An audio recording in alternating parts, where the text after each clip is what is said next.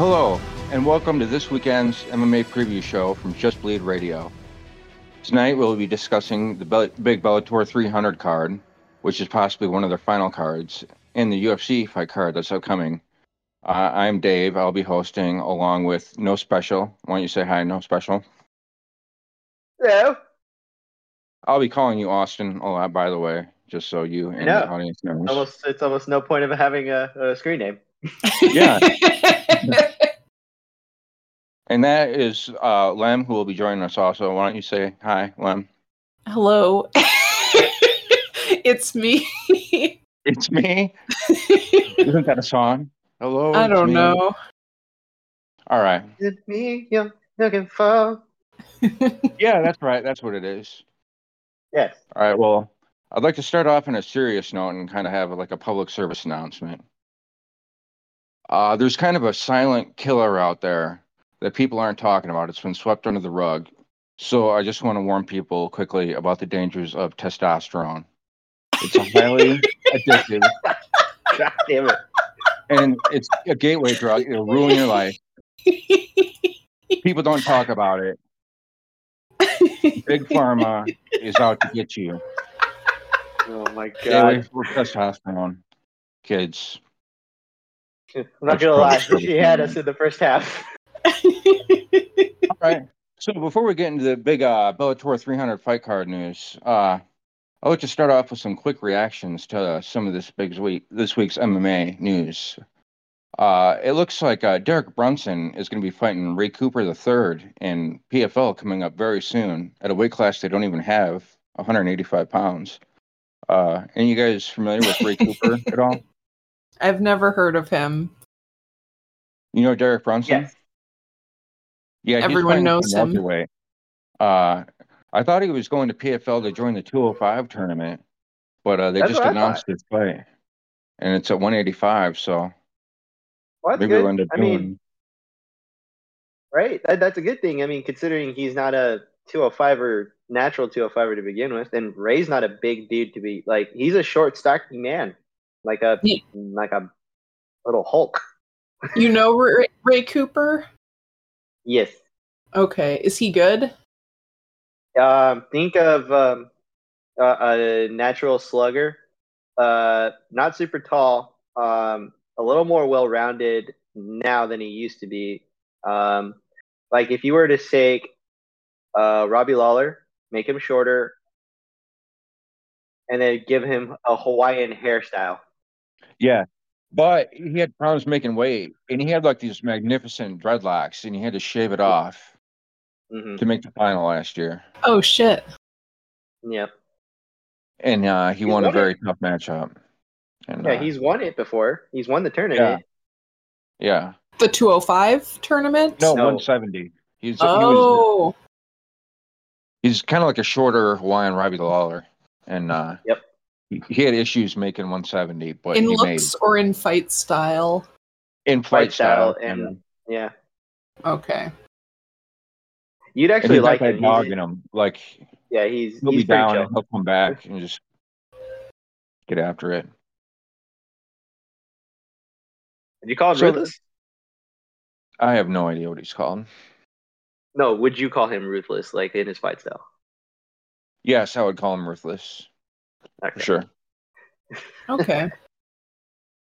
Yeah, so I guess I don't know what I'm expecting, but uh, Derek Brunson's a lot bigger. Uh, that was just kind of one of the things that was news this week. And then uh, it looked like Dillon Danis actually is pulling out of his fight, and Mike Perry is going to be boxing Jake Paul. Boo!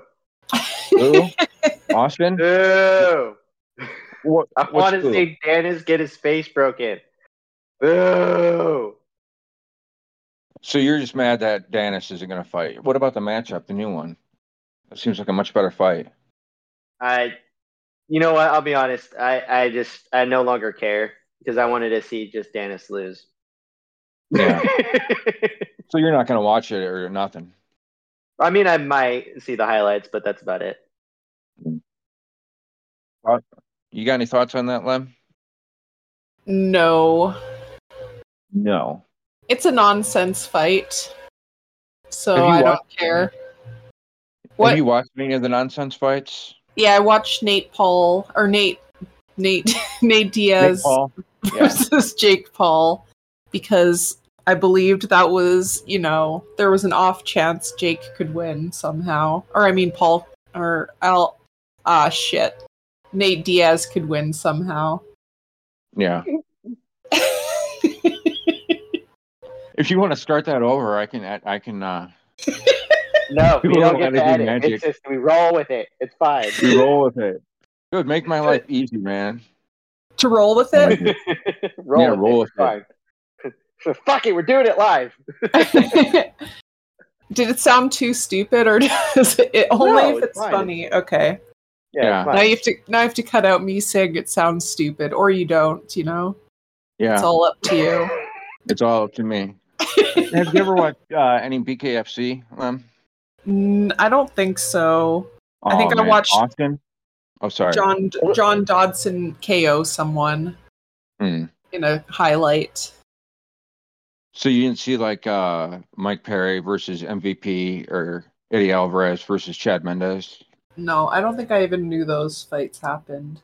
Oh, Oh, you should if you're gonna watch one. Uh, uh, Chad Mendes versus Eddie Alvarez is actually a really fun one to watch. Okay. Yeah, it's violent as fuck.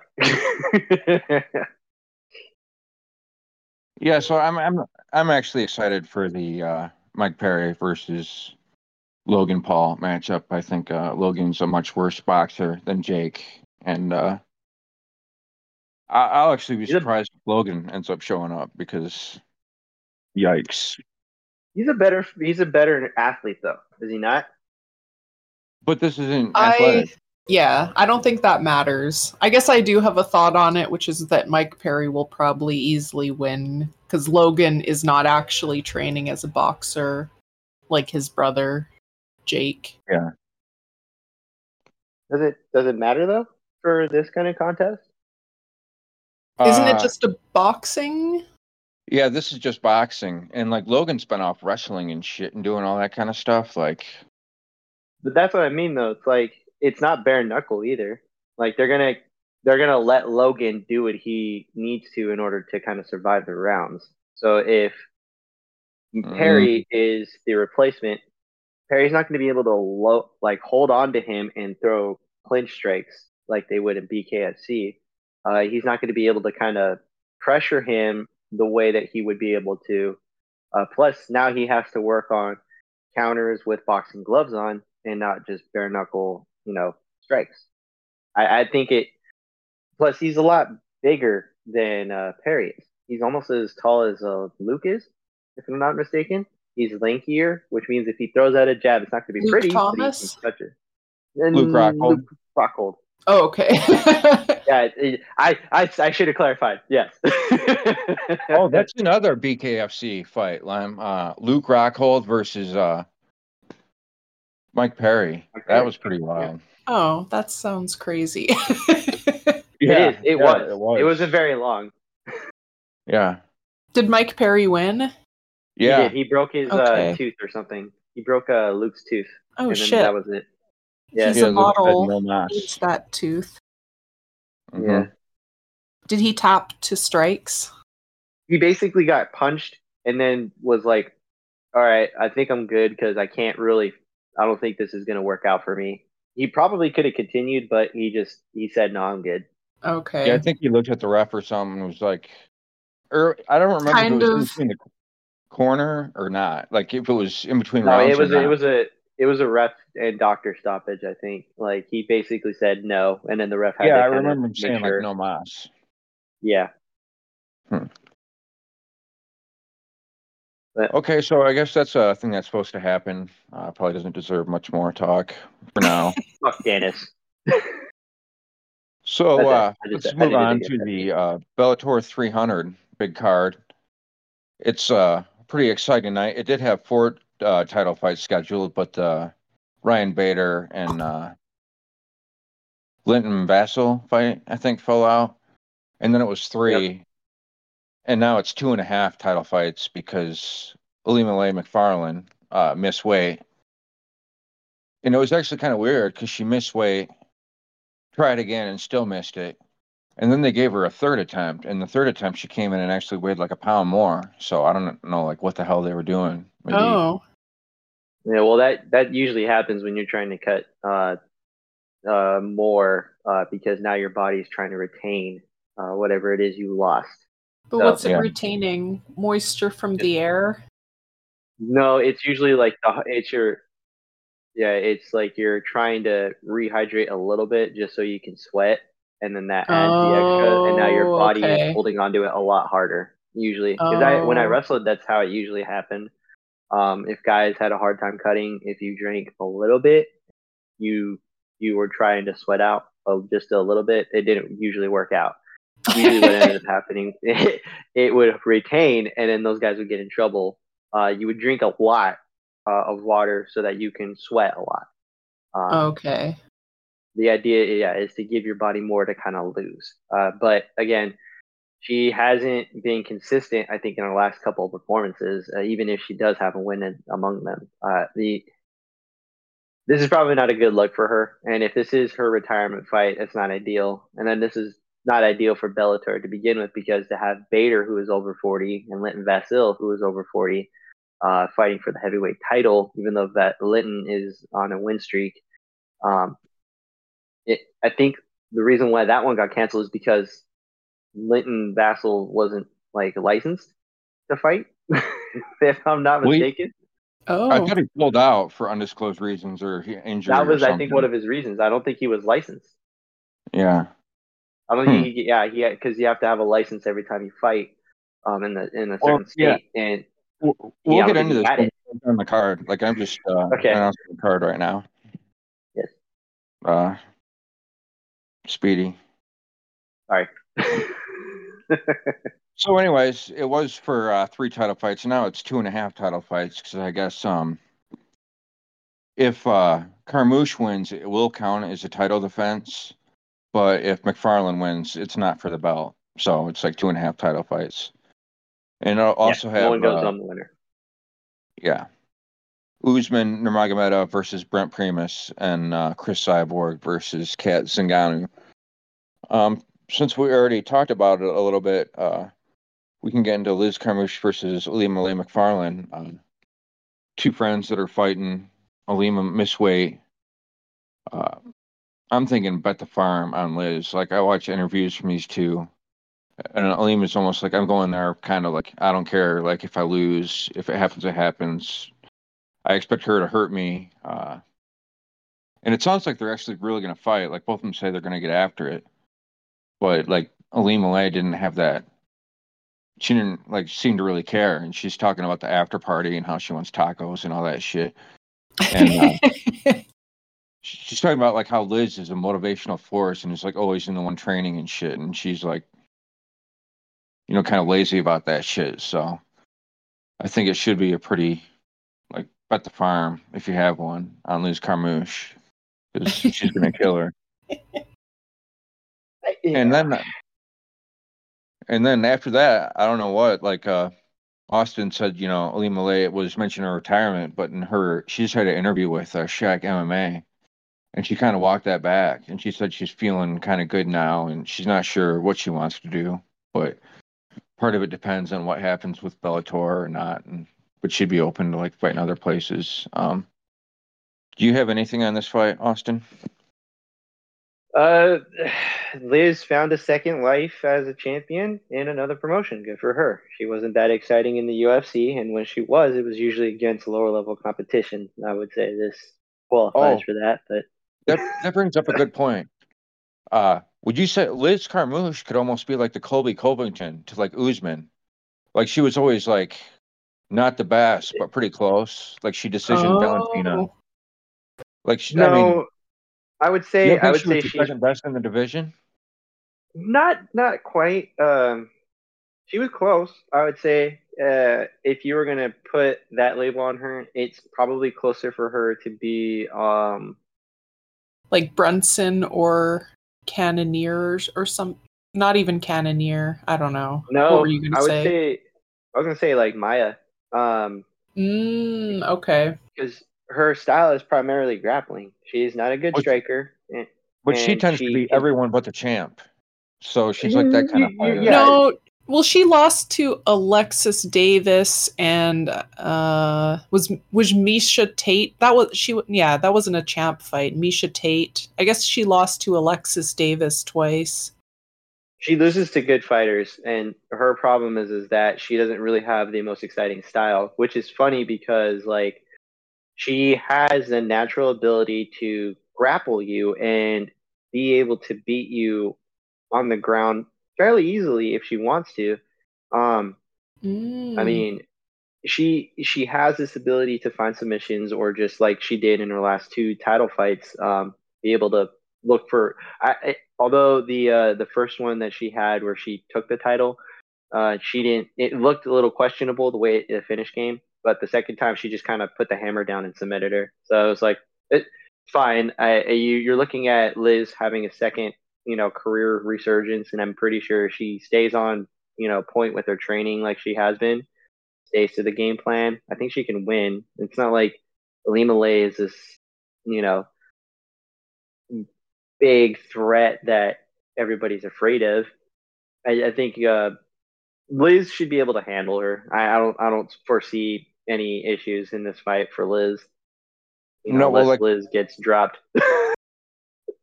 Well, Liz shouldn't get dropped. I mean, Lima Lay's not like a good uh striker.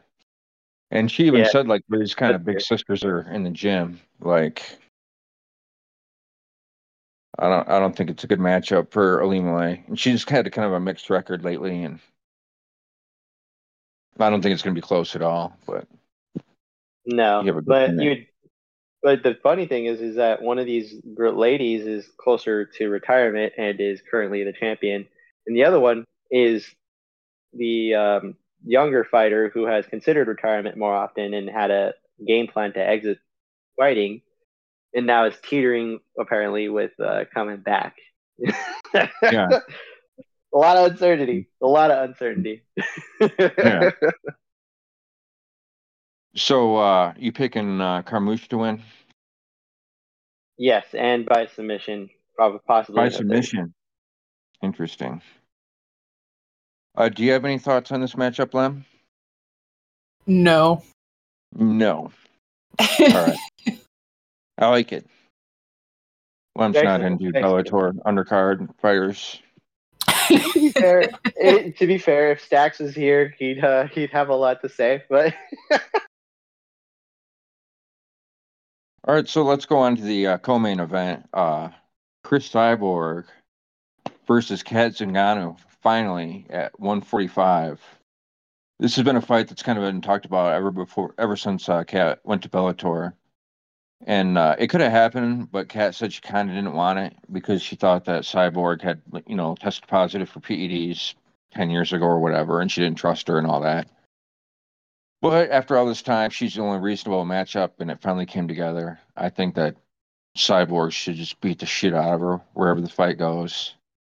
Um, I think Cyborg's better everywhere. She doesn't look nearly as good as she did in the past, but she's still beating these ladies. And um, I think this will mostly take part standing in the clinch, and Cyborg will get a TKO finish. It should be a fun fight if you're interested in seeing Kat Zingano get beat up for all the trash you talked earlier. Uh, Austin, well, is that you a got any guaranteed? What's that? Well, do you think that's guaranteed? Yeah, absolutely. Hmm. I don't think that's guaranteed anymore. Considering I when uh, Zingano, we're talking about. yes, and uh, her exit from the UFC, if I remember correctly, was a toenail in the eye. Well, Yes. it was it was Halle Berry. Was it Halle Berry? Yeah, that's why she's not in the UFC. oh. That was the question. Oh, come on! Yeah. Oh my god, that's such bullshit. I hate that. That you. God damn it, Dave. Did you get that question wrong? I did. You just proved to me that I got it wrong. God Yeah. damn it. Yeah, she turned down a fight because she was filming for the movie, and then uh, they cut her, and then uh, she got fired from the movie because she wasn't a UFC fighter. Although she did also get a TKO eye injury, like Austin said. Yeah, that was also her last fight. Yeah, that Yeah, was her Megan last fight. I don't think that led to the release. No, it, that started it though. Yeah. Yeah, that was fucked up though. You know, she just kind of grazed the eye or whatever, and And then I it was an accidental eye poke with the toe. Like it wasn't like on purpose, but the problem was is that like you can't like it's one of those weird injuries where you can't physically make the fighter fight if they can't physically open their eye. You know, Yeah. it's Mhm. just kind of shitty all around. But if we're talking about the fight between uh Liz or I'm sorry, not Liz. Ah, Kat Zingano and um you know, Cris Cyborg. I'm I'm looking at it like Cris should win, but I don't even have faith that she can like just mollywop her.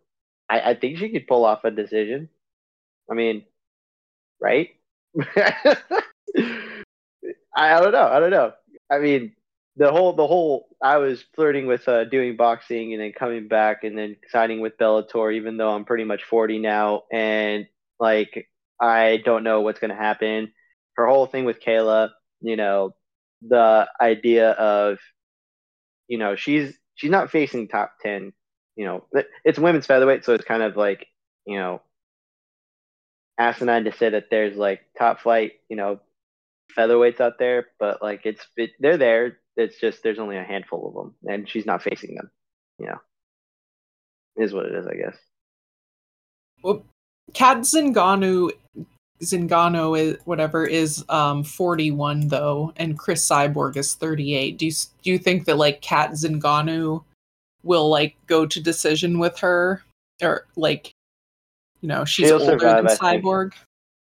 I think she'll survive. I don't think Cyborg is the same person who wouldn't you know, kill somebody in the first round like she used to. Like Dave said, she's, you know, she's getting towards the end of her career, and She got a lot more fight Uh, miles on her. That's for sure. Yeah, yeah, that's the other thing too. Is that like she's been fighting a lot longer for than uh, even Kat has. So Besides, I sorry, Like I don't like. I think she's on the downward trajectory. Like she's not washed, but she's certainly not at her peak, and she's Hmm. maybe a little bit closer to the end of her career. But I think even that version of her, I mean, she's still beating the ladies pretty easily, and Kat Zingano hasn't stood out head and shoulders above her competition in Bellator. Like, I don't know. I think this should be easy work for Cyborg. she Hmm. hasn't lost a fight except for Amanda Nunes since um 2005. So there's that. Yeah, and I think she's been going late too. Like she's been fighting past three rounds. that's what I mean. Is usually she'd put these women away, and they're not even like. But she had Sinead Kavanagh, who is this boxer from Ireland, and she had a hard time with her. I think. If I'm no, not she mistaken. she KO'd her in a minute and a half. And who is the who is the other Irish? Um, was there another one? There's Arlene Arlene. Is she Irish? She went five rounds. I'm sorry. I'm sorry. It, it wasn't. It wasn't. Yeah, the uh, Arlene Blencowe. Yeah. Yeah, that one. Okay, I'm sorry. I thought she was Irish. I'm sorry. No, she. Um, yeah, she had faced that woman three times. Had she not? Um, I see at least two.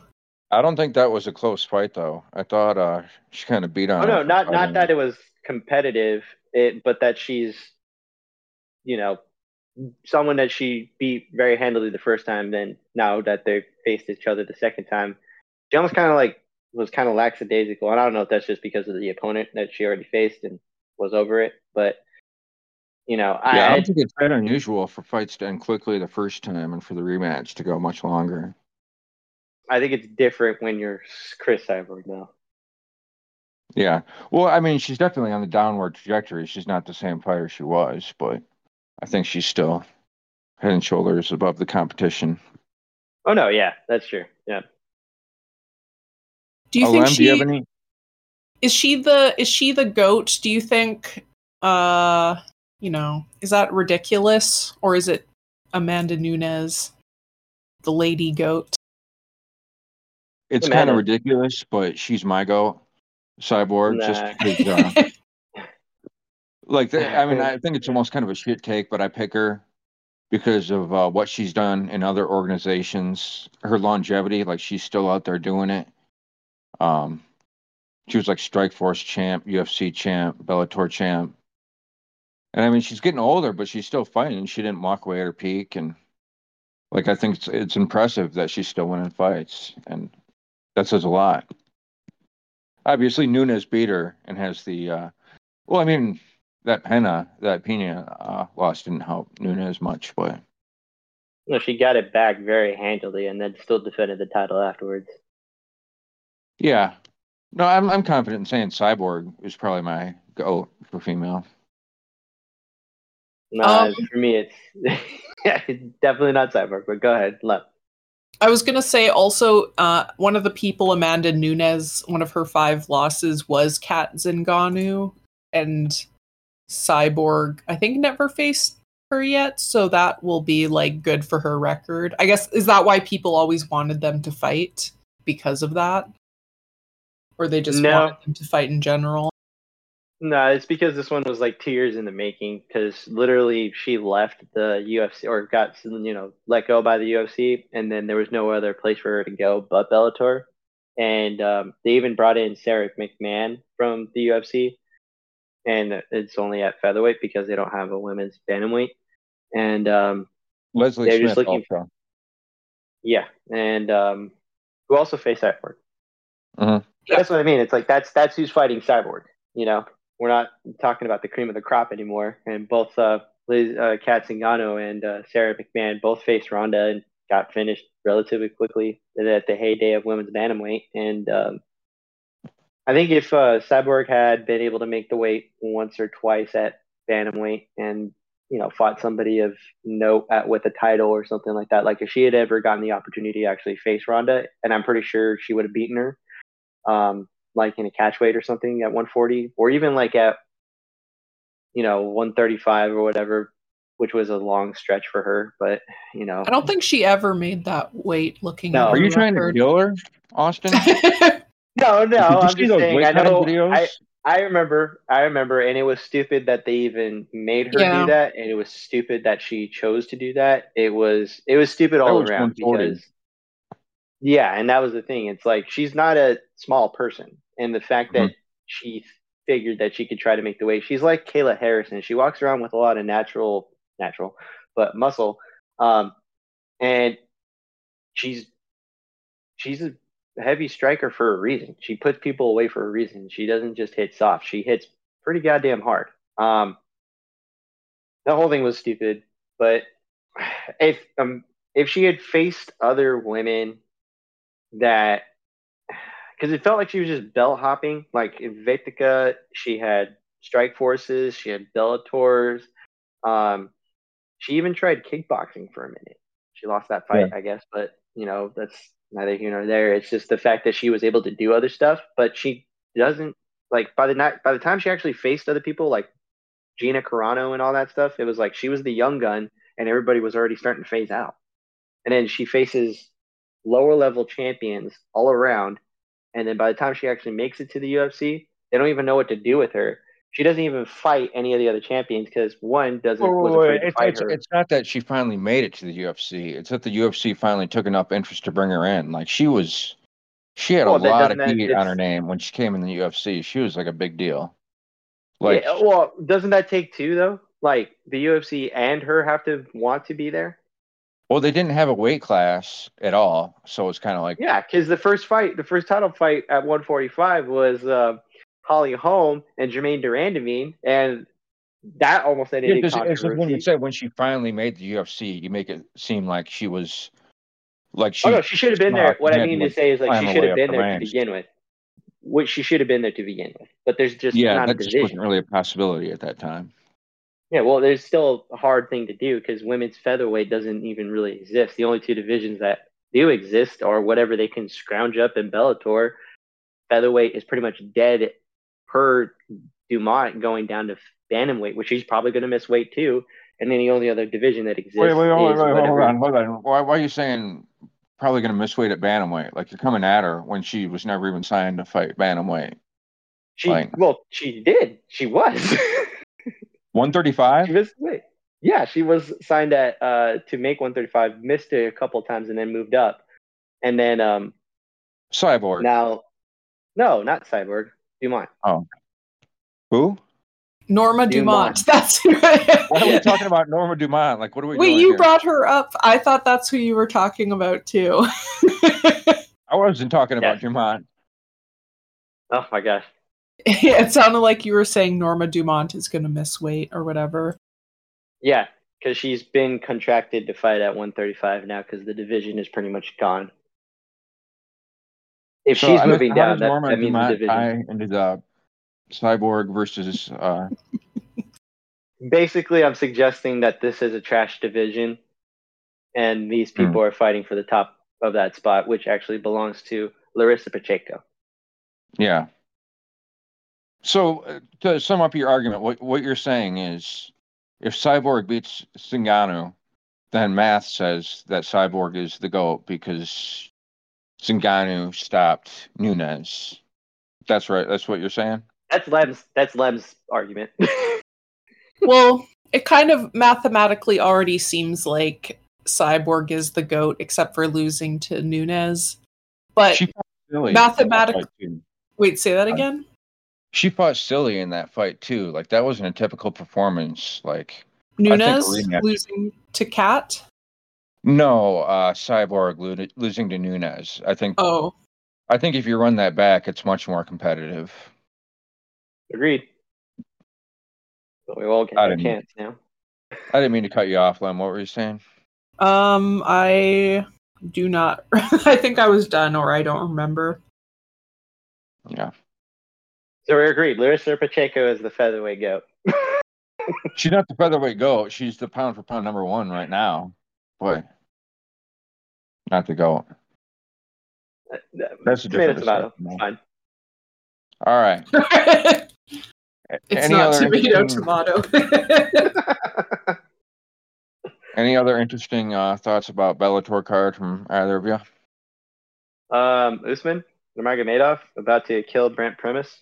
Should be. Oh yeah, we went on such a tangent. I forgot about this, Austin. You got me going, and I completely forgot about the main event. My apologies. Yeah. Uh, what do you think about that fight? Uh, should be fun to watch Brent Primus get you know handled. Although Brent Yeah. Primus is sneaky good, so it He's should be old. competitive still. He's he old. doesn't have a whole lot of fight miles though. yeah. he only He has only makes, like, 15. One he fights almost once a year. How many fights does he have? 15. Oh shit! But he's like 38, and he's like Yeah, He has wins and losses. I think. Mhm. he has three 25. losses. Oh, he beat Michael Chandler once and then lost Yeah. him. That was a fluke. like uh. Michael Chandler's leg went all goofy. Oh, okay. Stool gate. So- Cool game. If that didn't happen, then Michael Chandler easily fucks him up every time they fight, most likely. Or Uh, that first fight, yes, but the second fight, like Dave said, most rematches are more competitive. Uh, that rematch was a lot more competitive than it should have been. Uh, Brent Primus showed up, and you know he got beat up a little bit, but he he showed up in that fight. okay, it does show Michael Chandler got all 50 45s, but I guess you're saying it wasn't like a I don't know. It was a tough. Those were tough 50 45s. They were Okay. earned. Yeah, like they were grinding rounds earned. Yeah, I'm really interested in this just to see like anytime Usman fights, it's like an event for me. It's can't miss, and uh, I think this is another highlight performance for him. They got matched up because I think it's the semifinals of the uh, lightweight tournament. I actually think he might be the best lightweight in the world, and I'm really uh, excited to see what happens if Bellator gets sold. Like, I would love to see him come to the UFC. I know he would never fight Islam, but Nah, I really he- Oh, he should go over to PFL, conquer their lightweight division, because then he doesn't have to worry about competing in the same division as his uh, brethren um, that all hang around that camp together. And yeah, that, that's Islam good can for stay a him. lightweight. But it's not Well, good for me. Like I want to see. I see know. him I fight like Gaethje I know. those dudes. Trust you know, me, he probably conquers the division more or less. More or less, he's young enough, Yeah. and um, I would just like to see him kind of get some more like notoriety before he comes into the UFC, just because it's Yeah. like he's that good. He's he's Yeah. that good. He he can literally walk in and probably get two fights and become a champion. Do you if think he comes in now, he's probably having to get a ten fight win streak like his uh, cousin did, and you know like could be before him. I don't know. He's a Bellator champ. Like he just beat the shit out of Benson Henderson. Yeah, I think the game plan is a little different than what we are. Uh, you know what I mean? I don't Do you know. think- Like didn't Yuri get a title shot fairly quick? No, he had a couple fights. No, he had two, but that's a different story. I think is they're literally looking off of. Uh, uh, I think they're looking off of a different uh, playbook to promote these guys. But go ahead, Lem. Uh, you're trying to say something. do you think his uh record is good enough to like assume that he's the best in the or that he's possibly the best in the world? No, No. okay, because his record looks pretty ter- I mean, maybe all those Russian guys are really good, Yeah. but like Patricky Pitbull and old Benson Henderson isn't uh selling me. No, and what it is is, is it's uh, it's the same thing as if you would be on the regional scene. Um, Bellator has this really great ability to feed young fighters old names and then keep them relevant. Uh, Yeah. But at the same time, you're also facing a couple of randoms that are in there um, that can be competitive, but are usually like you know one-sided fights.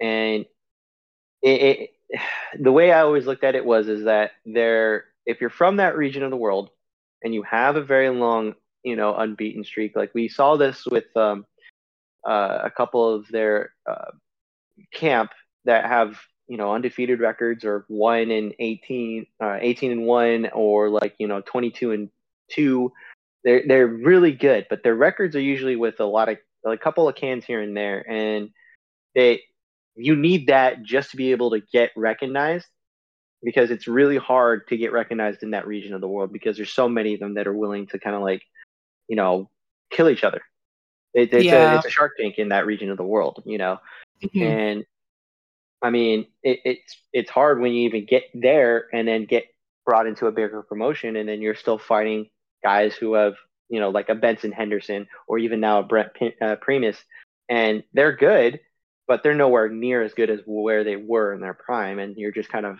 fighting them to kind of get the name and then put it on your you know your list, and hopefully that gives you a little bit more notoriety because a majority of the better lightweights are in other promotions, or in this case, the UFC. And uh, it, it's there's not a whole lot that you can kind of go to, and it's okay. Maybe the you know Bellator has maybe three or four of the best lightweights in the world, and then you know uh, PFL has about maybe three or two of them at best. You know, the rest of them are inside the UFC or in some form or another haven't been recognized yet. Just how it goes usually. Yes, he he's not beaten like the best in the world, but I I do put some stock in uh, Benson Henderson when like people don't normally truck through Benson like that, and uh, when he fights, it tends to just like he normally looks really good, and something just looks almost magical about it. Kind of draws your attention, and you know he's kicky, and that's kind of interesting for Nurmagomedov, and he's a good grappler. Uh, you know, he just really intrigues me, and he something looks special about him. So I'm kind of high on him. But oh yeah, I think everybody should be. But that, that actually brings up a good point. It's like he's in the this is the lightweight semifinal. Uh, you know, people were thinking maybe he'd get to fight uh, AJ McKee in the final or someone, but uh, they probably might not even have a final now if uh, 301's going to be their last event. I guess, I guess that's why you don't stretch these tournaments out for fucking 18 months. Is it like heavily? I don't know. Are there insiders who know that it 301 is the last event, or is it like assumed, or what's the deal? It's just kind of Uh, assumed. Uh, so they they uh, PFL got a hundred million dollars uh, from a sports agency out of Saudi, Saudi Arabia that is working with the government of Saudi Arabia, um, and uh, I think it was to buy a minority share of the PFL, and then currently there is a lot of word that Bellator is being sold for five hundred million. Um, to uh, a potential buyer, and it is as of right now the only buyer that is on negotiating terms with them is the PFL. Uh, Oh. I think the I think like terms Viacom are wants nothing to do with them anymore. yeah, that's pretty much what it is. And there's no money coming in from their parent company, from Bellator's parent company, to basically pay for them anymore. And, or even if Oh. they they no longer want it because it doesn't make Bellator never really made a whole lot of money. They made maybe ten million dollars a year in you know like to gain, but they have like the fact that they're being bought for five hundred million. I don't know what you would pay five hundred million for other than their fight library and maybe existing contracts and then TV Yeah. deals. Because they're currently signed up with CBS. They also have a deal with Showtime, and they at one point they did have a deal with the Zone, but I think they broke that up to work with Showtime. So they also have a couple of sites that they use that they use like religiously. Um, I know they go to the uh, they go to Ireland, they go to uh, the uh, place out in Connecticut, and uh, there's a couple places out in San Jose and Los Angeles that they go to on a regular basis. Um, yeah, there's just there's a whole lot of moving parts in the background, and nobody can say for certain, but it's pretty much like, you know, someone's in the back with the sign saying they're selling, you know, and it's pretty much not a closed deal, but it's as close as you can get. Okay. Yeah, when I say this might be the last, or 301 might be the last event, there's a lot of speculation on my part there. Like, that's not a fact. But It's close. it's fucking Yeah, close. just kind of a narrative. Yeah. All right, so uh, with that, any other Bellator stuff that y'all can think of? Who was a champion you'd like to see not go to PFL but come to the UFC, like outright, other than Usman? Other than Usman? yeah. Hmm. Oh, uh, Yaroslav, Amosov. Ooh, that's a good point. Yeah, I forgot about him. Yeah. Him. He's good. He's a lot. He's a lot more aggressive now since coming back from the war. He looked a lot Glenn better in his last Glenn fight. would know. Why? Because he's on my my roster. Yeah. Yes, you did pick him. You did pick him in our lineup. That was great. Yeah. Ooh, I guess I would pick, even though he just left the UFC, I would want Pettis back, Sergio Pettis back in the UFC. Oh, you Hmm. left a while ago. So I mean, it, it'd be enough time for him to be considered like a really well, you know, sought after uh, free agent if he does not want to go to. Because I don't think PFL has a bantamweight, but if they absorb them, you know, they'll have a bantamweight division that's pretty Yeah. much ready to go. No, no, no, no. We, he's got to go to 125, dude. Yeah, that is. I do want him at 125, to be honest. Yeah, one- No, look at how well he's doing at bantamweight, guys. that is. Oh, that is hey. a good point. up, man. No, oh, come on. he's What a are we doing natural here? flyweight, dude. You're trying to kill him. He's only He five inches. They don't have a issues making 125. weight. He, I don't think he ever missed weight, but I don't. I don't think he liked being a uh, a uh, a flyweight on his own. What are you basing that off of? Body interviews that he's language. he says, "I don't." He says, "No, I, I I feel better as a bantamweight. I feel like I'm stronger and healthier." Um, and that was half the reason why he had poor poor for performances at flyweight inside the UFC. Although he did try to go to bantamweight inside the UFC and didn't really work out for him, but that's also because he's growing into his body and he wasn't as confident as he is now. You know, the hell, of winning a title in another organization kind of boosts your confidence a little bit. Well, Yeah. this is in your pick. So, Um, Austin. Well, it's it. my pick, so I'll say I would like him to keep fighting at 135 until if he loses, then I'll, I want to see him go to 125. But but Austin is right that it's like he's doing well, so let's see how he does at 135. You know? Yeah, just to see. Why not? Like, what's it going to hurt him? You know? It, when it, I mean, I want him if he's a champion at 125, 135. I, I mean, okay. Maybe he'll be the I would just- champ champ, and he is the goat. Like I, you know. yeah. Oh, Yeah, exactly. Yeah. Yeah. Yeah. Mathematically, his stats look pretty good, although not probably not as good as Demetrious Johnson's, but he's done pretty good no. at both weight classes. I just like noticed that and thought it was funny to call him the goat. because of The his 125 go. record. Nearly blasphem- blasphemous of you. Jesus. He's not the 125 goat. He he'd be an overall. Wait, what did I say? No, he he's the pound for pound king because he's doing pretty well at 125 and 135. Hmm. But Or probably not. 135 for Bellator. Oh, so you're If talking comes pound, back. pound for Yeah. pound. Yeah. He's talking some nonsense. Sergio over. Pettis, pound pound. Holy shit. Maybe he is. You never know. I mean, hey, it would be fun to see him fight over in the UFC again. Although, if he goes to uh, PFL, uh, it'd be interesting to see if they ever do implement like a whole new roster uh, lineup, just to see if they can mix some stuff up. You know, get some matchups ahead. 'Cause They already did a tournament for bantamweight. You know, what are you going to do? Run another tournament for bantamweight? Yeah. Does PFL have Oh. a 125? no, they only have a 145. Oh, okay. Yeah, it cuts Like off at 145. 145. 155, 170, 205, in heavyweight.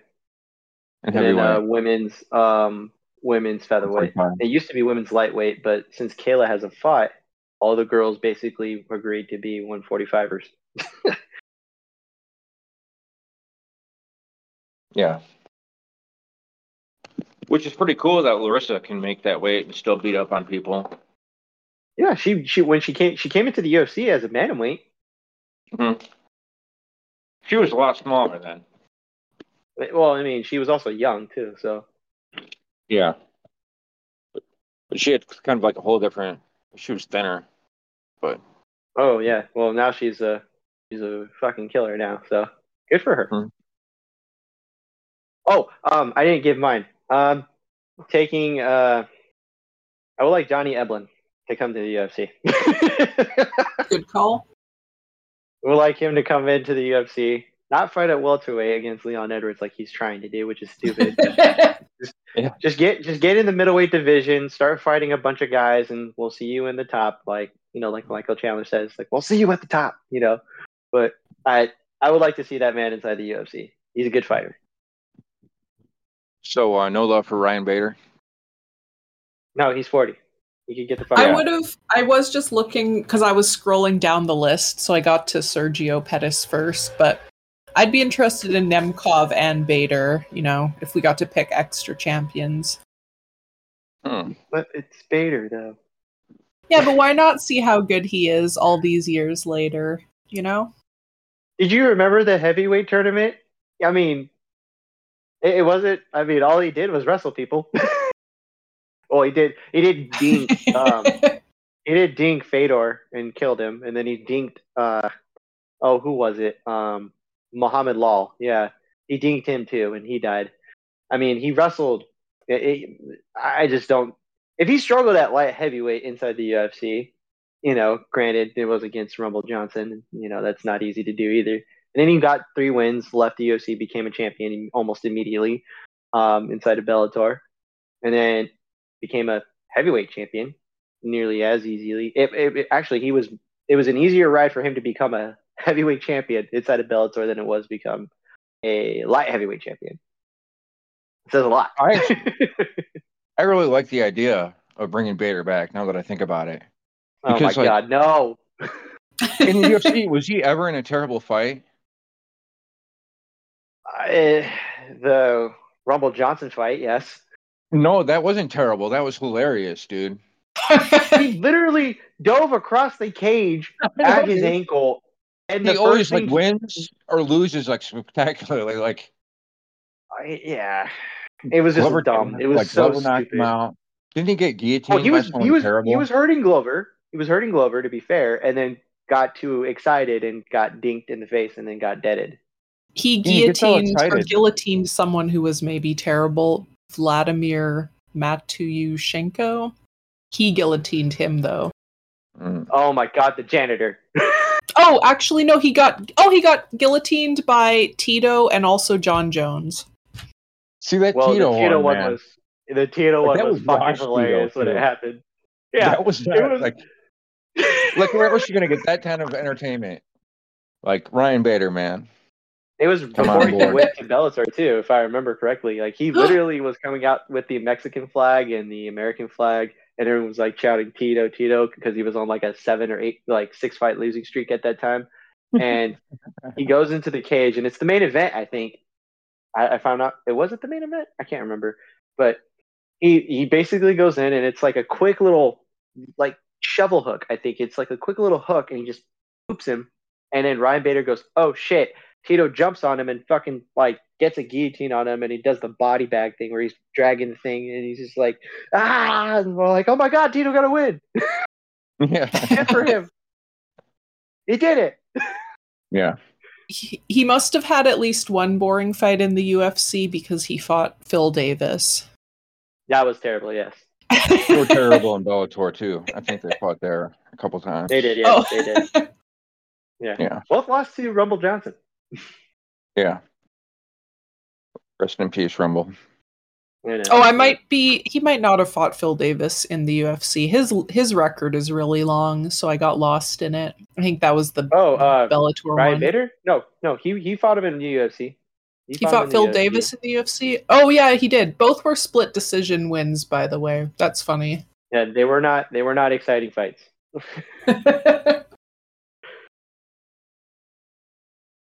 All right, so those are our uh, Bellator champions coming over, plus Ryan Bader, because Austin wants him on his team so bad. I did no, no, No? no, no. All right, so let's go on no. to the uh, UFC card coming up. Uh, Grant Dawson versus Bobby Green's the main event. Joe Piper, fuck that dude, uh, is fighting Abdul Razak Alhassan. That's the co-main event, and then you know the card. So uh, it's a lot I of can break things down to the whole card, but I mean, you know, what do you got, Austin? Thoughts on the card? What do you want to talk about? I'd put some money on uh some Abdul Razak Alhassan because he's a plus three ten on ESPN. Joe Piper is a minus forty. If you had like ten bucks to throw on somebody, that'd be one to do it. Well, you're gonna lose that money. I mean, probably, but you know, it's not like you're putting two hundred dollars on him. Yeah, I think this is a uh, welterweight though. That's uh, Oh, middleweight. yeah, but he's a welterweight coming up that like wasn't very good. No, And, he, uh, he was he was a good welterweight, and then um had a lot of I see. I see a lot more red than green. He was he was decent, and then moved up, and then uh he was gone for two years, Yeah, and but know, it- think not this e- like I feel like this is a showcase fight for Joe Piper, and they're Oh no, I uh, agree. Yep, it is. That's he's trying to give him a layup. I think. yeah. Piper is not meant to lose this one. Yeah. that's why. That's why I'm saying, put some. If you if you believe in uh, upsets, that'd be one to do it.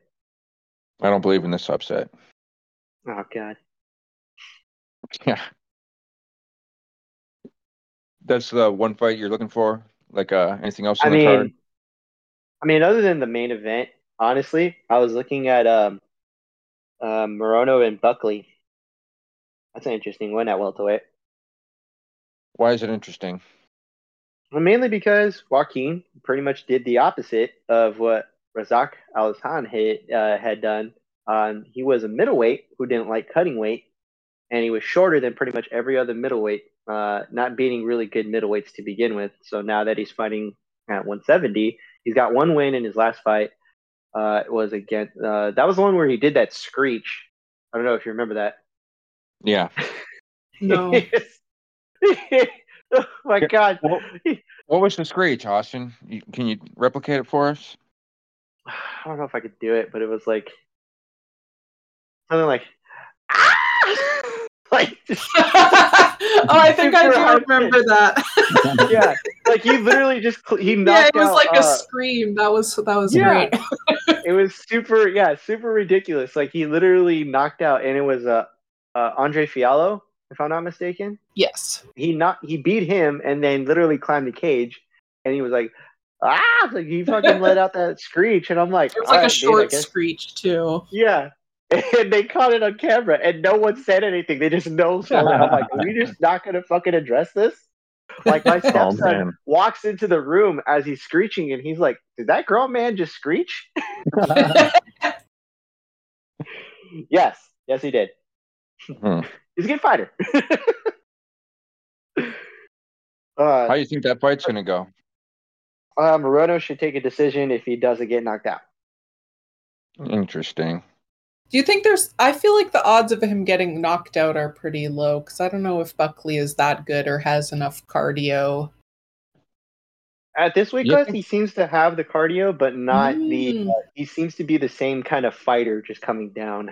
So Hmm. it's he's just not as active. Like if you remember that Fialho fight, he seemed to be kind of willing to trade, but wasn't as aggressive as he usually was until he hurt Fialho and then kind of put it on the gas. So I would say Morono is the better, more tactical fighter. He's not very like good, um, like uh, with power. He's got minimal, you know, skills as far as like being able to finish somebody really quick. But at the same time, he got enough like you know experience against decent competition. I could. I'm not going to put it past him that he could get a decision.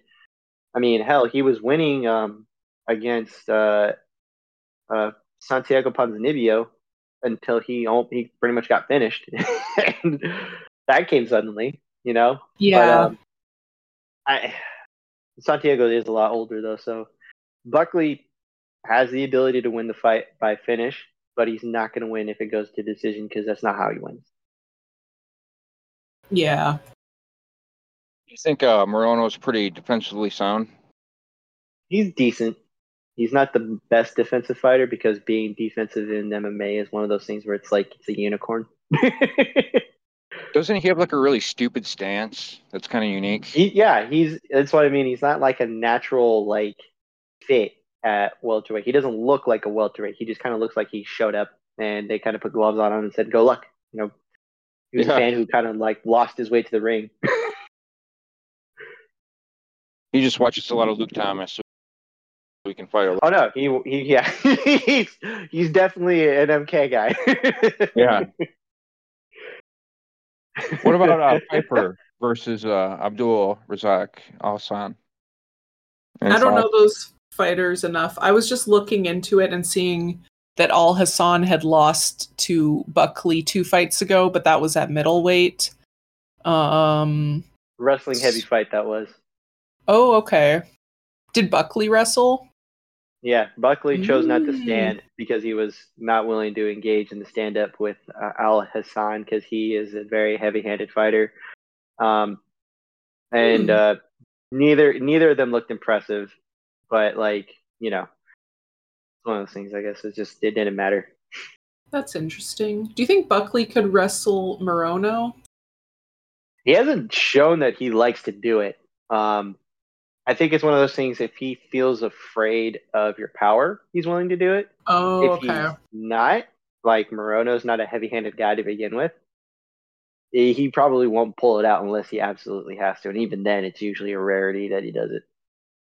Okay. Yeah, I think Buckley's very physical compared to Morono. Like, I think if he did go to Mhm. that well, he might be able to muscle Yeah. him around. But yeah, hasn't, so you're didn't do it familiar against with uh, what's that? He didn't do it against Fialho. He was more willing to stand. Well, Fialho, Like, he- he's he's he's muscular. Yeah. I mean, I think Fialho is a lot more Oops, uh, sorry. physical than Morono. Yes, that's true. Yeah, that's what I was saying, like physicality. Okay, yeah, yeah. Okay, that makes sense. Yeah, that's a fair point. So, Lem, you're not very familiar with uh, Joe Pfeiffer. no.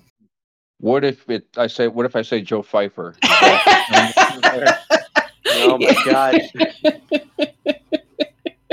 I do think it's weird that his name is not Pfeiffer, which I think was a Jack Slack thing, and I was like, yeah, that is weird. well, yeah, I thought it was Pfeiffer until I saw that tweet. I'm like, what? yeah, I think I had the same thought. I was like, oh my god, it's Pfeiffer. What? What That's is my- this? Yeah. yeah, I think that's my only memory of him. I think I must have watched him, you know, his last fight, but I don't remember it. Yeah, I think he's normally Meerschaert. fighting. Uh, it's he can't miss TV normally. Oh, okay. out there. Yeah, he knocked out Jared Meerschaert in his last fight. yeah, I think. Yes. Yes. Uh, Hmm. Oh, funny, funny thing. He, uh, I think that came up recently. Joe uh, Pyfer recently said that he wasn't fighting any ranked middleweights until he gets a new contract. Oh, the Sean for him. O'Malley approach. Oh, Yeah, good for him. Yeah. yeah. Hmm. He's like, I'm not fighting these ranked dudes unless you pay me more. Yeah. Yeah, That's what for that Sean said, and it worked out. I mean, he's not Sean O'Malley, but he's got some hype behind him. He's a But that was Dana. guy. Well, that was the thing. Dana Dana was like all about Joe Pyfer for a good minute, right? Like, be like Joe Pyfer, you know? That's Yeah, he like rented him a house for a year or some shit like that. That's what I'm saying. Yeah, he was like legit, like go Joe Pyfer, be like Joe Joe Yeah. Pyfer. but All right, um, so we might as well just go down the card here. Uh, yeah, did you have something, Austin? I uh, the other one uh, I was gonna say uh, Drew Dober, Ricky Glenn. Um, Yeah. interesting fight. I don't know who's gonna win, but I'm hoping Drew Dober does. I don't know. I like that dude. Dude's fun. Hell of a chin. yeah. Uh, do you know much about Rick Glenn? Former World Series of Fighting champion. Yeah. Formerly Ricky Glenn. I liked him a lot better when he was Ricky Glenn, and he had is he that. Rick Glenn now? I was gonna ask. I think it still Yeah, says it's Ricky Rick Glenn Glenn on now. ESPN. Okay. He said that he never liked Ricky, and it was like his manager's idea, and he wants to be Rick. Oh, Yeah, and because he's a that's prick. when I, I kind of fell off the uh, Rick Rick Glenn train when that happened. you know what? If pretty that's- solid though. He's a good fighter, but um, I think he's a former featherweight. Does that sound right, Austin? Yes. Yeah. hmm Lem?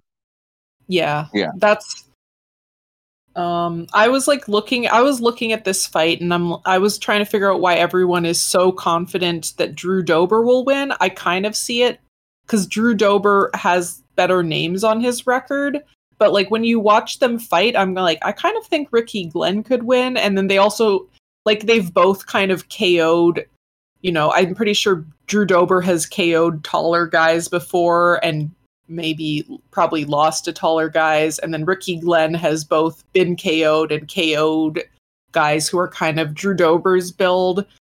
Um, and I think Ricky Glenn seems pretty good, but I think maybe it's just that he's kind of more of a featherweight, and that's why people are expecting Drew Dober to win. I was kind of curious what you guys thought about that too. That that was my thoughts on that fight.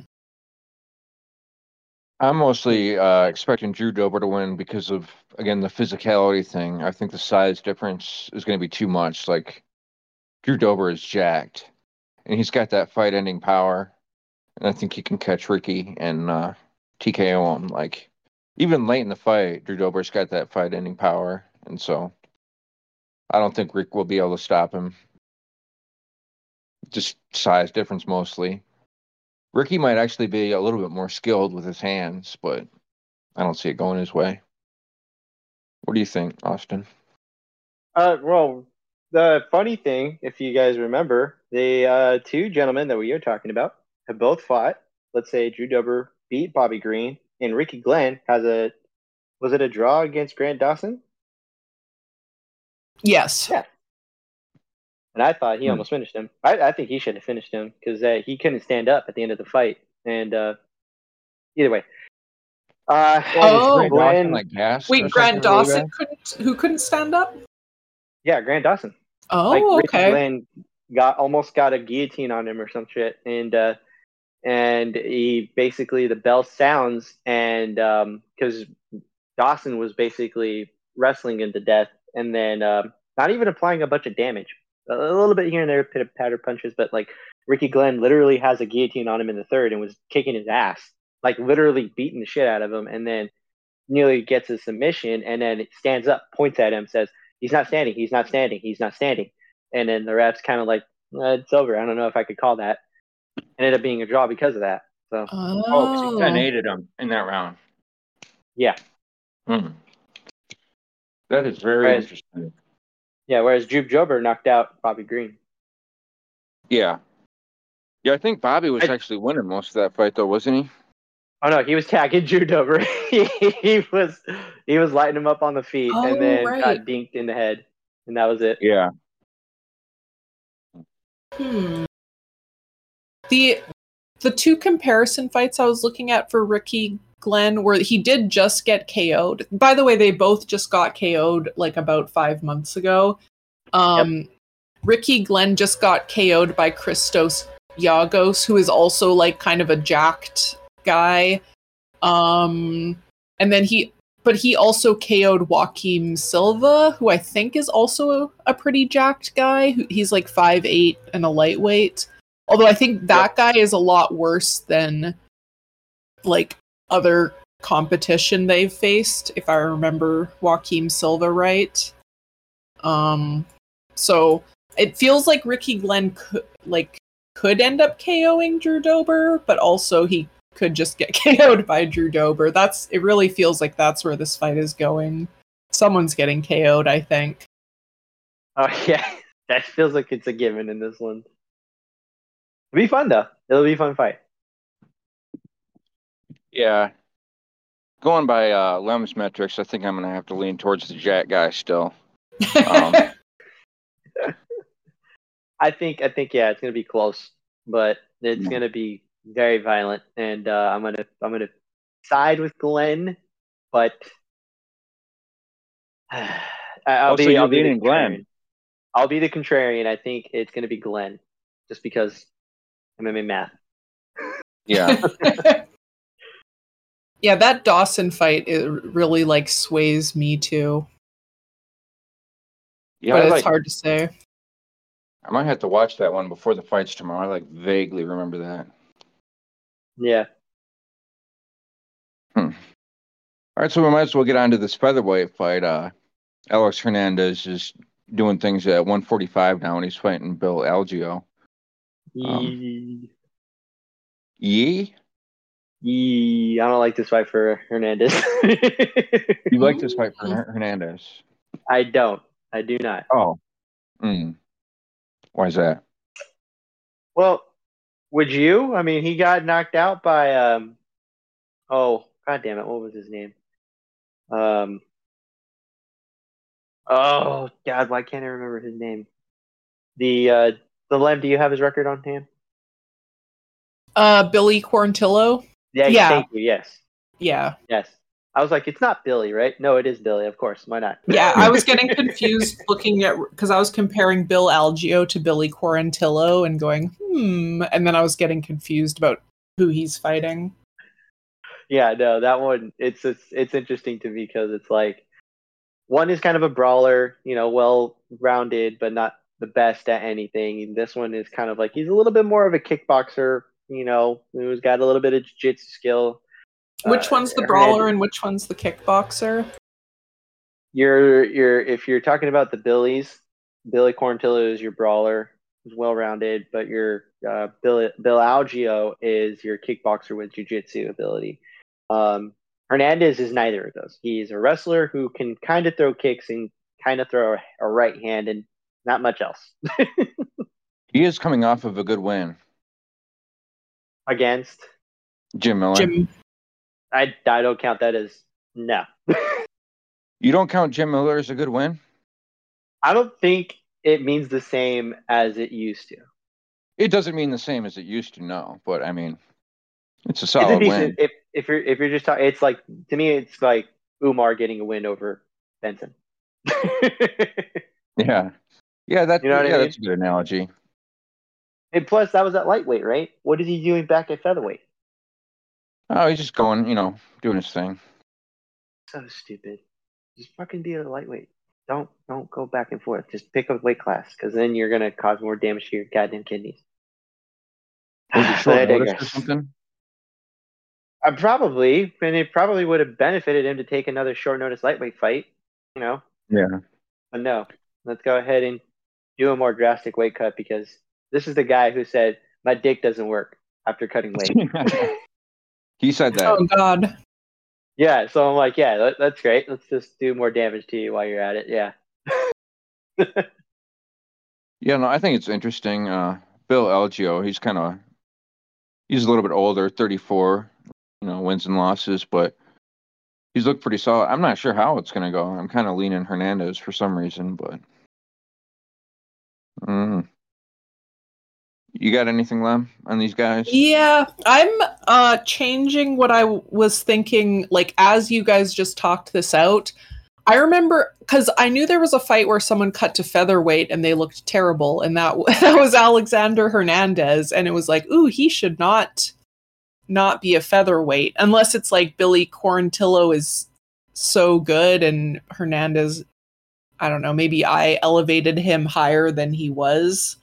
But I just remember thinking he looked really bad at featherweight, and so I might actually pick Bill Algeo. I also think Bill Algeo is probably pretty good.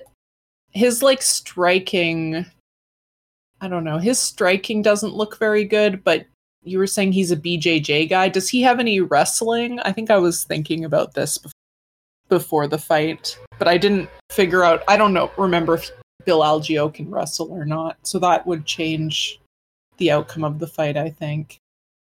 I I don't remember him being a wrestler per se. I remember him being a uh, counter wrestler and uh, using uh, jujitsu, if I remember correctly. Not, it, it- I don't think the uh, fight that he had had a lot of um, um, too much stand up, if I'm not mistaken. But he he um he was able to handle handle himself on the ground. That I do remember. I mean, Alexander doesn't really have um, a jiu-jitsu based game. He has like a more of a your standard. I tackle you, and hopefully you go down with me. Gotcha. Hmm. Yeah. Uh, yeah. I feel like I lean Hernandez, but I also just feel like he looked really terrible at featherweight and that I don't know. But I maybe like Bill Algeo's skill set doesn't work out to like take advantage of Hernandez looking terrible, so maybe Hernandez still gets it done even if he looks terrible. Yeah, I don't know. I'm kind of like changing my pick now to Algeo because that triggered some memories when you talked about him. Uh, his fight at 145. Like, now that I think about it, I think I remember seeing him at that fight and kind of cringing and also thinking it wasn't the right weight class for him. And if this is his first fight back there since uh, Jim Miller, I think uh, Algeo just might beat him up and he'll be drained and not be able to absorb much shots and stuff down there. So Yeah. that's where I'm at. All right, so that's the main card. So we might as well touch on this uh, prelim card a little bit. Uh, Felipe Lins versus Ian Cutelaba is kind of fun. Uh, I like the way Ian fights. Win or lose, he's always. You know, I'm kind of a worried. goddamn orc. He's a goddamn orc. That's it. He's an orc. He's gonna go in and he's gonna get murdered or he's gonna murder. Well, he was like wearing a suit and he was all proper this week. Like maybe he's changing the game. I hope not. No, that is a lie. We know this. I want him to be just an a- an angry suit wearing orc because that's pretty funny too. Yes. Hmm. So, any thoughts about the fight itself, or are we just hoping to see uh, angry suit orc uh, Ian win or lose in spectacular fashion? I do have thoughts Um, on this fight. Do you have thoughts? No, or Austin? Sorry. Oh yeah, I'll go first real quick. Uh, so either Lins is going to actually show up and be a decent counter striker and not be, you know, underwhelming. And he's going to play a perfect uh, game, like you know, Matador more or less. Or Cutelaba kind of actually bulldozes through him like he did his last opponent, who was also a former featherweight or former heavyweight, if I'm not mistaken. Yes. Yeah, Tanner Boser. Yes, the Canadian. Yeah, that's my guy. Uh, get Tanner out of this. I, I wasn't going to talk trash about him. Okay. I'll be bringing Tanner into this if you're. Oh, if, That was it. that's that was all. That was all your all. thoughts. I'm good. yeah. all right. I think this is my lock of the week. I don't know if I'll ever have a lock of the week again, but this week I do. I'm pretty sure that Ian Cutelaba is going to KO Felipe Lins, possibly with an overhand right via MMA math. Because I originally was thinking Felipe Lins looks pretty good. Oh, there is an um, there is one caveat to this. Um, I'll get into that in a sec. But Felipe Lins looked pretty good at light heavyweight, and I was like, oh, I think he's probably just going to beat Ian Cutelaba because he can like, I don't know, wrestle and strike. Um, but then I looked at the Tanner Boser versus Ian Cutelaba fight, and Tanner Boser Tanner Boser gets knocked out by an overhand right by Ian Cutelaba. Um, and then I also I forget what the other fight I looked at was. I think Felipe Lins.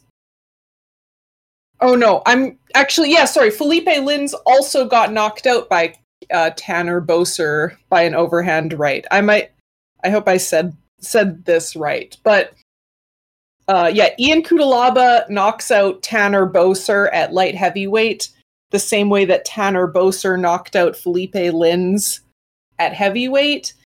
And I thought Lins and Boser kind of looked, you know, reasonable together um, at heavyweight. But at light heavyweight, I thought Tanner Boser looks um, like really slow so I'm thinking that Felipe Lins might end up looking really slow next to Cutelaba, and Cutelaba might just like do the same thing that he did to Tanner Boser. And the the exception that I was saying is going to be it's possible that Felipe Lins is like since he actually was kind of bigger at heavyweight, unlike Ton- Tanner Boser.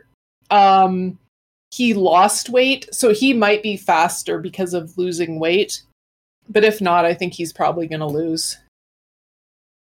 So Tanner Boser beat Felipe Lins with the overhand right, and Ian beat Tanner Boser with the same, like similar overhand right. Yeah. All right. So for my pick, I think I'm going to go with uh, Felipe Lins by overhand right because MMA shit ever to happen. So that might yeah, be that... my lock of the week. You're gonna go with the opposite lock of the week as me. Yeah. Yeah. that yeah. Counter counter locks. That would be very funny. Cause yeah, there is also because you know, it's like, you know, Felipe might have learned from it and been like, oh, I'm gonna do an overhand right now, kind of thing. So yeah. that that is a fun that's a fun pick. Uh, did you give your thoughts on this, Austin? I did. Um, pretty much. Cutelaba. You did all right, probably... then I'll just cut the shit out. I don't, I don't remember. Think I gave a pick though. I don't think I gave a pick though.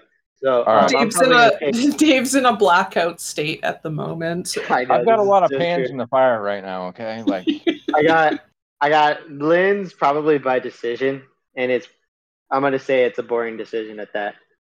Mm. Has Ian been in a boring fight? No. Hmm. But Lins has probably. Yeah. I did All neglect right. his, but I think he can actually wrestle, and I neglected that possibility in my whole theorizing MMA math thing. So yeah, maybe he just wrestles in Cutelaba. That is a good point. That's so fair. That's fair. All right, so I guess we'll move down to uh, Karolina Kowalkiewicz versus uh, Diana Belbita. Um, I know Karolina was talking retirement. I think she's got a little streak going now. I think. Uh, Big fight win streak. Yeah, this this is uh, kind of a winnable fight for her. I think. Uh, what do you guys think? Anyone got something on this? I'll I'll go first. Uh, Karolina, by split decision. yeah, that's it. That's that's the take I got. That's it. Yeah. And I hope she wins because she deserves it. And I hope that even if she doesn't get a title shot, that she goes out on a win. I don't know if she's going to continue fighting after this. I would love for her to like be able to go off and retire off of a win. I would like for her just to retire, period, on a Mhm. solid win, even if it's a close fight and she loses. At least it's a moral victory. Like they're technically the same record, but it, we they're ten years apart. You know, Yeah. I I would like for Karolina not to necessarily you know call it like end her career on this fight, but like you know, I don't think she needs to go for another title. I'd rather her just be like she got a solid win. Let's just you know maybe see what happens next. I guess. I like it. What about you, Lem? Um, I used up all my brain power on other fights, so I kind of phoned it in for the for the female fights. I was like, female fights. Oh no. And I think I MMA mathed. I used MMA math to determine that Karolina would win, but I didn't look at their fight styles at all or anything like that. So, you know, it's not a very well thought out pick. I think that's what I did too. I think it's standard. I think we'll be. I think we. I think we was fine. Like I don't care about the rest of this undercard at all, but um, I'll give you all a uh, Um, opportunity to, to speak on uh, the rest of the undercard. You got one, Lem? Lem? E- yes, there were two other fights that I was pondering. Um, the Nate Maness fight, Nate Maness versus Mateus Mendonça, I think. Um, Yeah. I'm I'm already like forgetting who these. Oh, I think Mateus Mendonça is like a Brazilian, like contender series guy, and he just had one UFC loss since the contender series. He lost to I think like J- Javid Basharat or how, however you say it, which I think is a reasonable loss because he looks Javid looks good. Um, but I'm never very convinced by like a brand new U- UFC fighter and like Nate. I think Nate Maness. I don't know if you. I feel like you'd call him a veteran. He's like 32. I guess not. I guess not that much of a veteran. He's had like five UFC fights, but I just kind of am not convinced that this contender series guy can beat Maness, even though he kind of looks good. But it seems like I don't know. I'm pretty sure the odds were pretty skewed. Um yeah, Mateus has pretty decent odds minus 221, but I'm just like not that convinced that he is going to win. Uh I guess that's all my thoughts on that fight, but yeah, that's what I was thinking. Let me let Yeah, me jump looks in on like- that one too, real quick.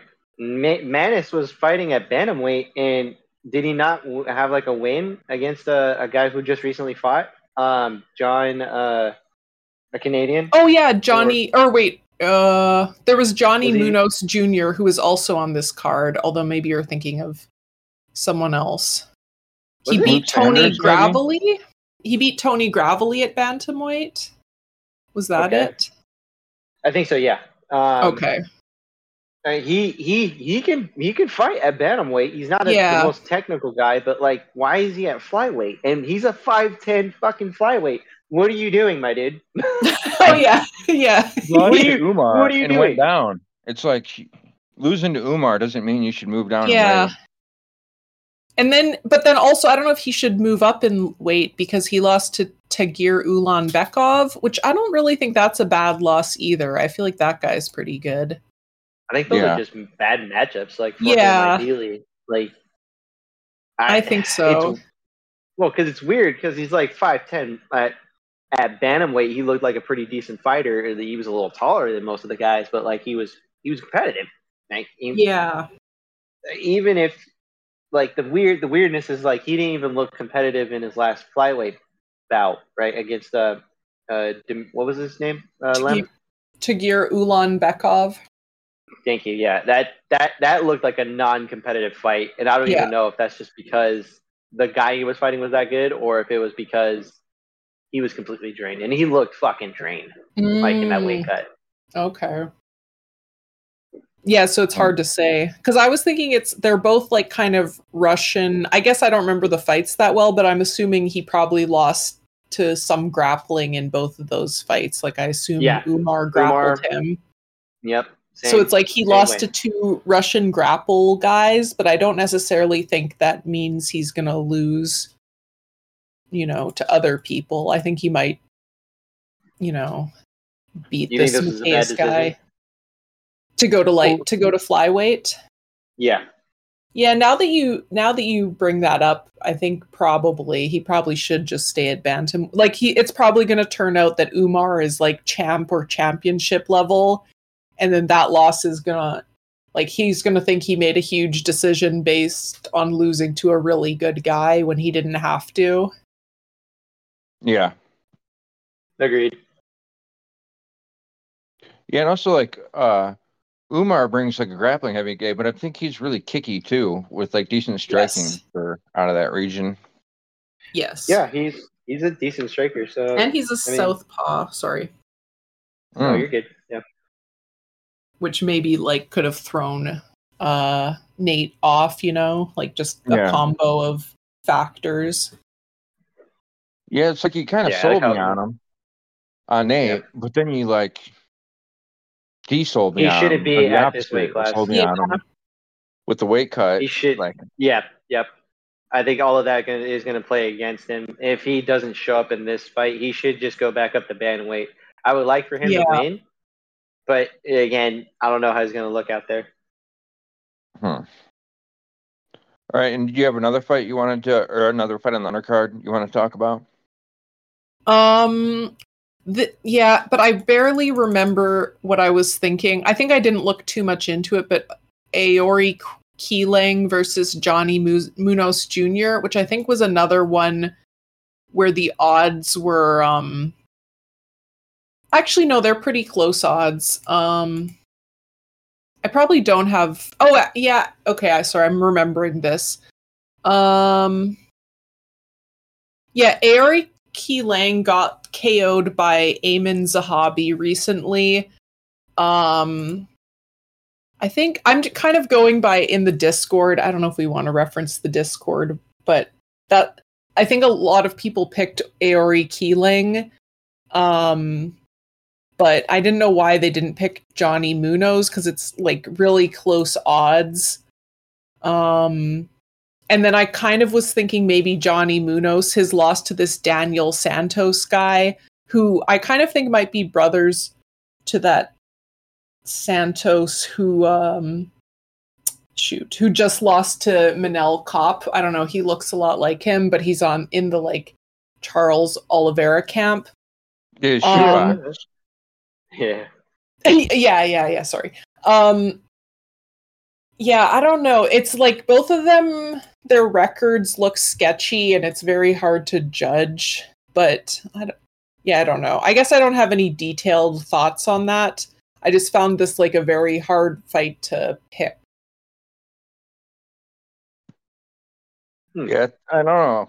I mean, it is tough. I'm thinking I'm leaning towards Santos just because. uh Or you mean gym- Johnny Munoz? Sorry, Johnny Munoz Jr. I probably threw you off because he just fought that Daniel. He just lost to that Daniel Santos.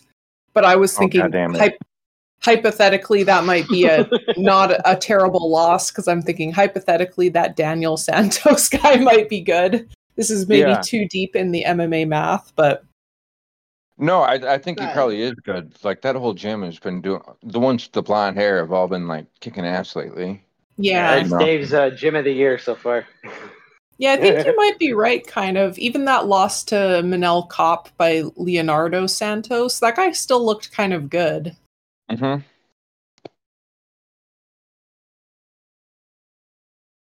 Sorry, is that I all you have rage. for that fight? Yeah, the- this is terrible, terrible podcasting where I just brought up a fight that I, you know, think is hard to pick and I don't have any conclusions on it. Well, i if you think uh, this is terrible podcasting, wait to see the bomb I'm about to drop. But, uh, okay, I'm Oh excited. God. Well, that uh, Austin, you got anything else on the undercard that's worth talking about? I'll go real quick. Uh, Vanessa Demopoulos is probably going to lose against uh, uh, her opponent, uh, Murata. I think Murata is actually decent, whereas Demopoulos is uh, just kind of coasting off of the, uh, you know, jumping into Joe Rogan's arms and uh, Michael Bisping's arms, and uh, you know, coasting on that fame. Uh, I think she's she's more of an athlete than she is a fighter. Good for her. Um, but um, Murata's actually a decent fighter. I'm gonna pick Murata. As far as uh, Lang and Johnny Munoz, I'm gonna go with uh, Aoriqileng. I think Aoriqileng is um, one of those guys who's a get got or got kind of fighter. So I think he's going to got Munoz, and um, that's going to be a competitive uh, fight until someone goes to sleep or gets finished. And then uh, Montana De La Rosa versus JJ Aldrich.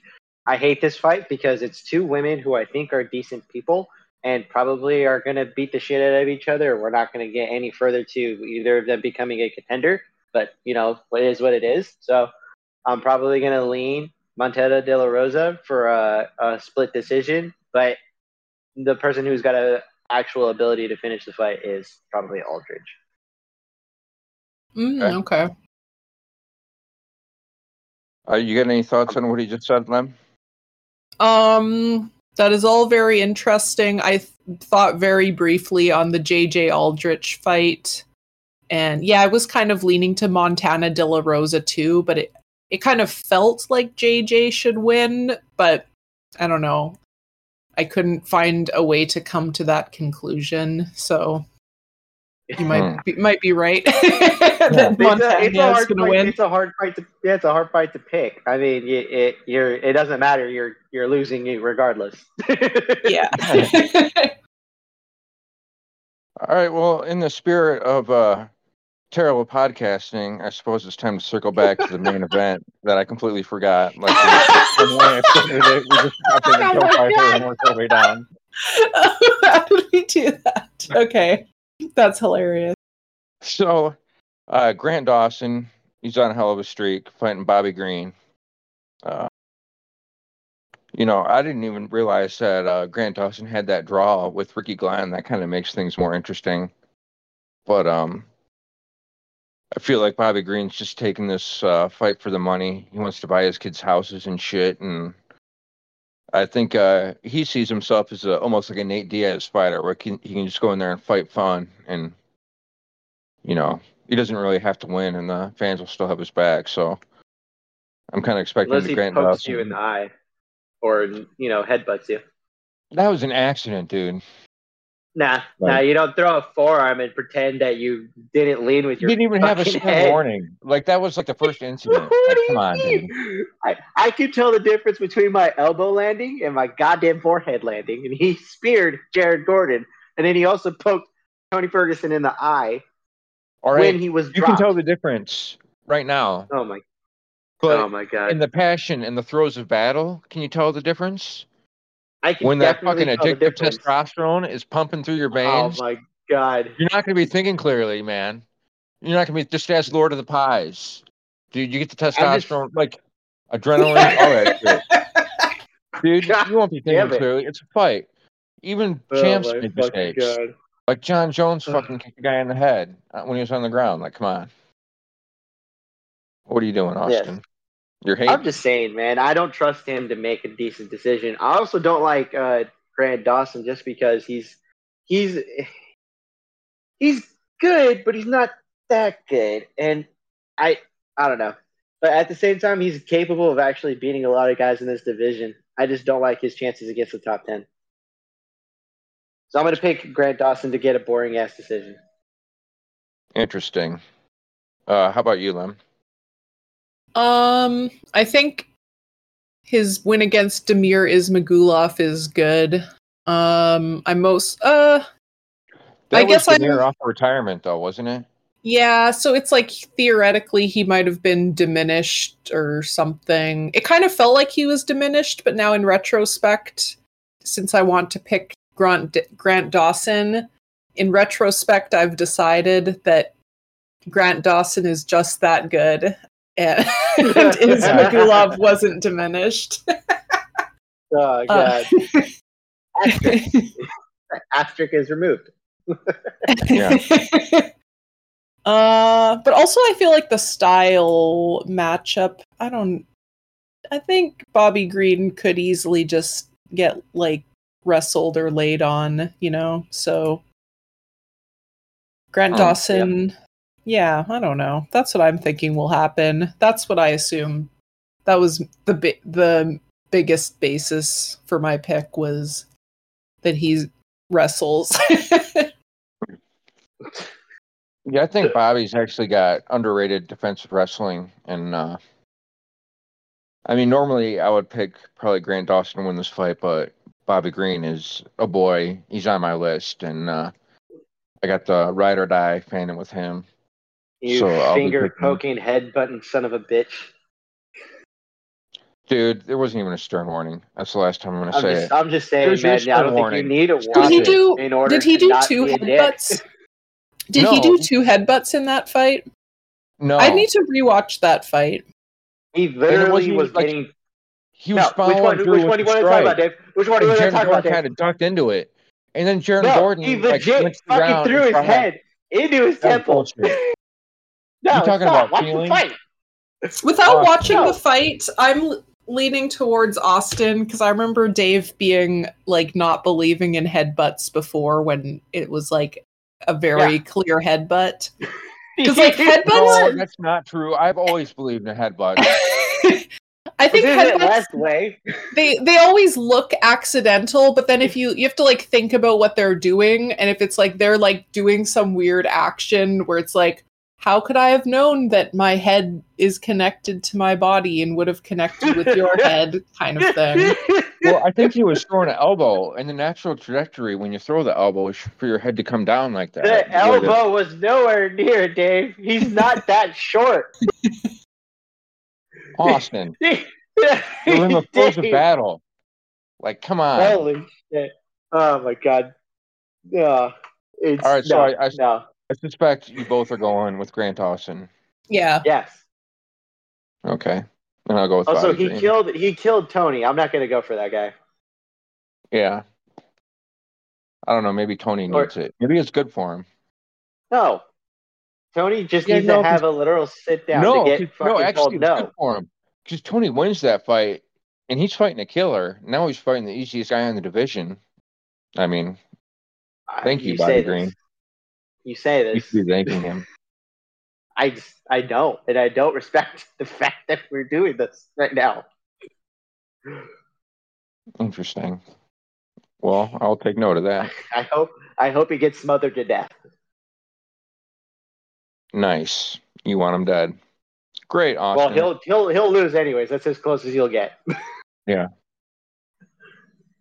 All right, so that's pretty much sums up the uh, Bellator 300 and uh, UFC card.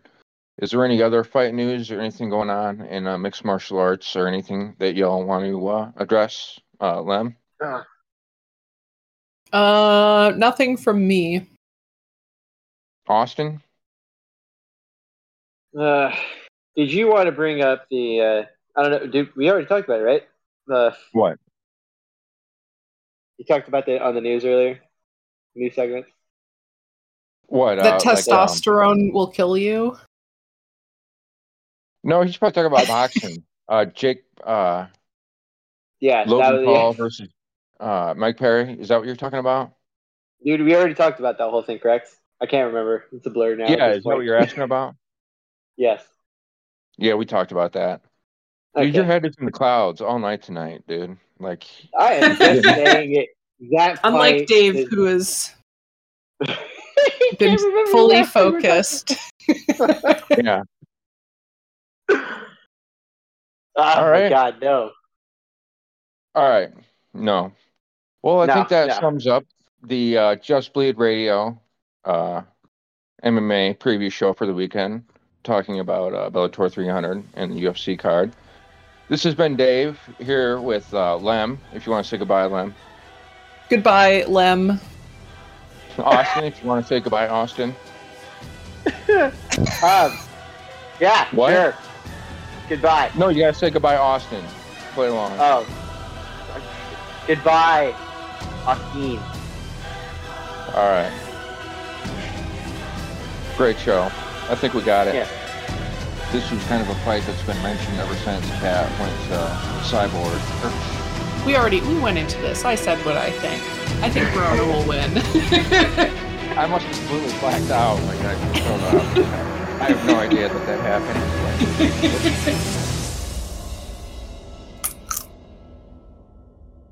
Whoops, sorry.